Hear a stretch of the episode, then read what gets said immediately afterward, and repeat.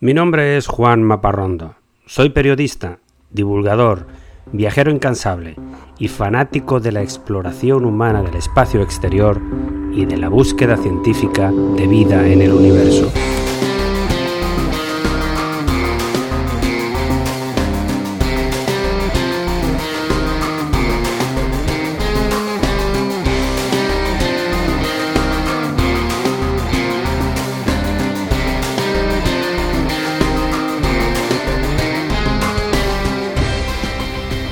Este es mi podcast de divulgación sobre temas espaciales, sobre astronomía, constelaciones, robots viajeros, planetas y galaxias, asteroides, historias de astronautas, vida extraterrestre y todo tipo de gente loca por las estrellas.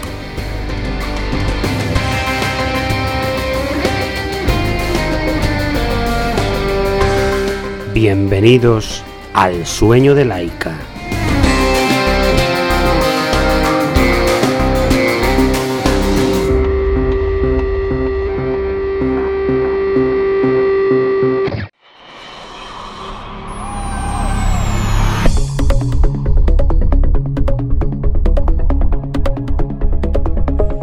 Me gusta empezar cada episodio con algo divertido, con una anécdota.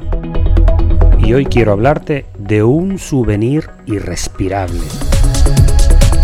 El 20 de julio de 1969 el hombre llegó a la Luna. Los astronautas Neil Armstrong y Buzz Aldrin aterrizaron en el Mar de la Tranquilidad con su famoso mensaje, aquí base tranquilidad, el águila ha alunizado. Durante su estancia en la Luna de 22 horas, los astronautas salieron a la superficie lunar y realizaron cientos de experimentos. Era la primera vez que una nave de la Tierra se posaba en otro mundo y regresaba a casa después. Una excelente oportunidad para traerse un souvenir.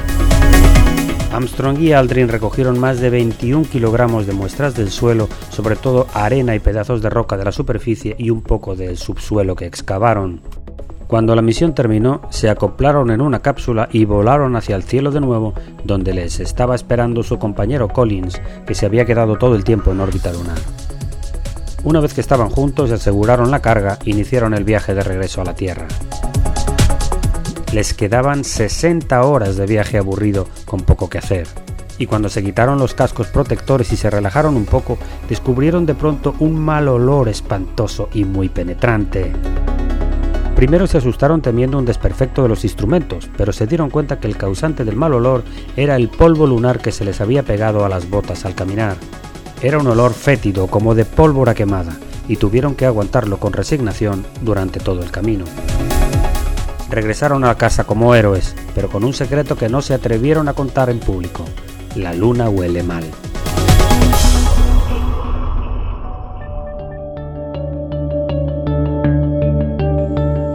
Entramos ahora en la parte central del episodio de hoy. Quiero hablarte de la constelación de Géminis, las estrellas que protegen a los navegantes. En la ciudad de Roma hay una bella escalinata peatonal que sube hasta la piazza del Capitolio, donde se encuentra el actual Senado de la República Italiana. Al llegar a lo alto de la colina, a ambos lados de la escalinata hay dos enormes estatuas de mármol blanco de 4 metros de altura. Representan dos jóvenes idénticos de sexo masculino, cada uno con un caballo también de gran tamaño.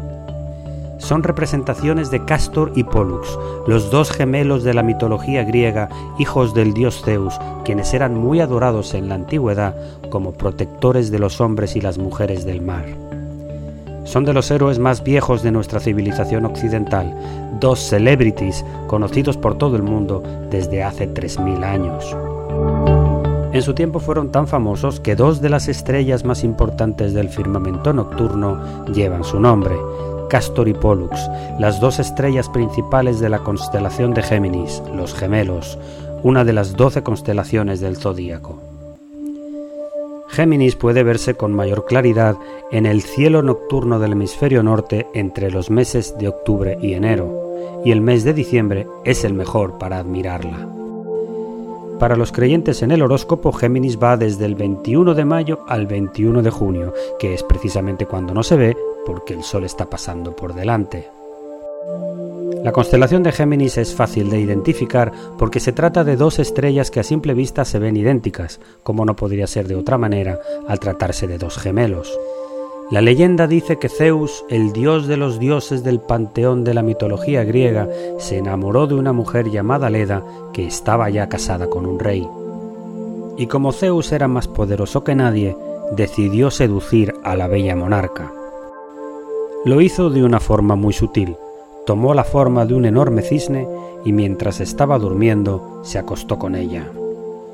De esta unión salieron los dos gemelos, y dice la leyenda que la reina Leda, en lugar de tener un embarazo convencional, lo que salió de su vientre fueron dos huevos. Tiene lógica si la mujer había sido fecundada por un cisne. La maravilla no termina ahí. Resulta que estos dos gemelos eran hermanos nada menos que de Helena, la más bella mujer de Grecia, la que desató la guerra de Troya que se cuenta en las epopeyas antiguas de Homero. Toda una familia influyente. Todavía hoy a los griegos se les llama también helenos. Hay muchas más historias de los dos gemelos. Pollux era inmortal, pero Castor no lo era, y cuando en una batalla en lucha por una mujer Castor es asesinado, Pollux le suplica a su padre Zeus que le otorgue la inmortalidad también a su hermano. Castor y Polus eran expertos domadores de caballos y eran inseparables, de modo que su padre, el dios Zeus, decidió colocarlos en el firmamento de la noche en forma de estrellas. Este es el origen de la constelación que podemos admirar cada noche de invierno. Y Géminis no es una constelación cualquiera, es una de las más importantes de las 88 constelaciones en las que se divide el cielo actual. Es una constelación que tiene muchas estrellas que se pueden ver a simple vista, un total de 85, que son muchas. La más brillante de ellas es Pollux, que es una estrella gigante nueve veces más grande que el Sol. Se encuentra a 35 años luz de distancia y se distingue por su color anaranjado. Se han encontrado dos planetas que orbitan alrededor de Pollux. El primero de ellos fue descubierto en el 2006. ¿Y sabes qué nombre le pusieron? Pues el nombre de su madre, Leda, pero en forma de patronímico griego, Cestias. La otra estrella, Castor, está más lejos de la Tierra, a 51 años luz, y es de color blanco. Y aunque la veamos como una estrella brillante, en realidad es un cúmulo de seis estrellas que rotan unas alrededor de las otras en una armonía perfecta. Son tres parejas de estrellas binarias en órbita sobre sí mismas. A esas enormes distancias desde la Tierra el brillo en el firmamento de Castor y Pollux se ve casi idéntico, y es por eso que se representan como estrellas mellizas inseparables. Además, es una de las pocas constelaciones de la antigüedad griega que aparece en la Biblia cristiana. En el capítulo 28 del libro de los Hechos de los Apóstoles se cuenta la historia del primer viaje del apóstol San Pablo a Roma en el año 60 de nuestra era. Pablo navegó en un barco con el nombre de los Dioscoros, Castor y Pollux, que eran los dioses protectores de los marineros.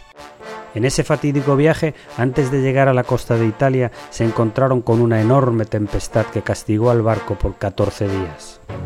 San Pablo era un judío fariseo que se había convertido a la fe de Jesús y rezaba a Cristo para llegar con vida pero el resto de los tripulantes, la mayoría romanos y griegos, a quienes rezaban durante la tormenta, era a la pareja de gemelos hijos de Zeus, Castor y Pollux, los mismos que hoy custodian la entrada al Palacio Capitolino en Roma.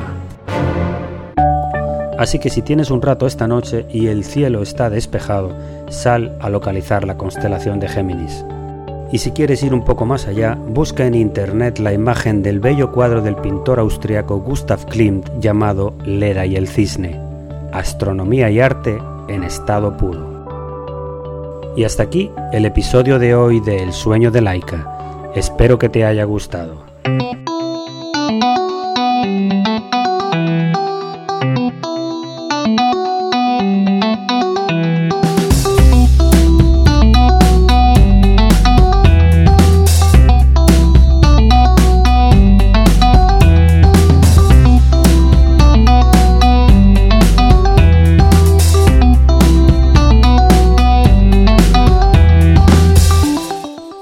Los contenidos de este podcast son materiales originales de producción propia y están protegidos por leyes de copyright. Todas las músicas y sintonías se reproducen con derechos comprados a sus autores o son de reproducción libre.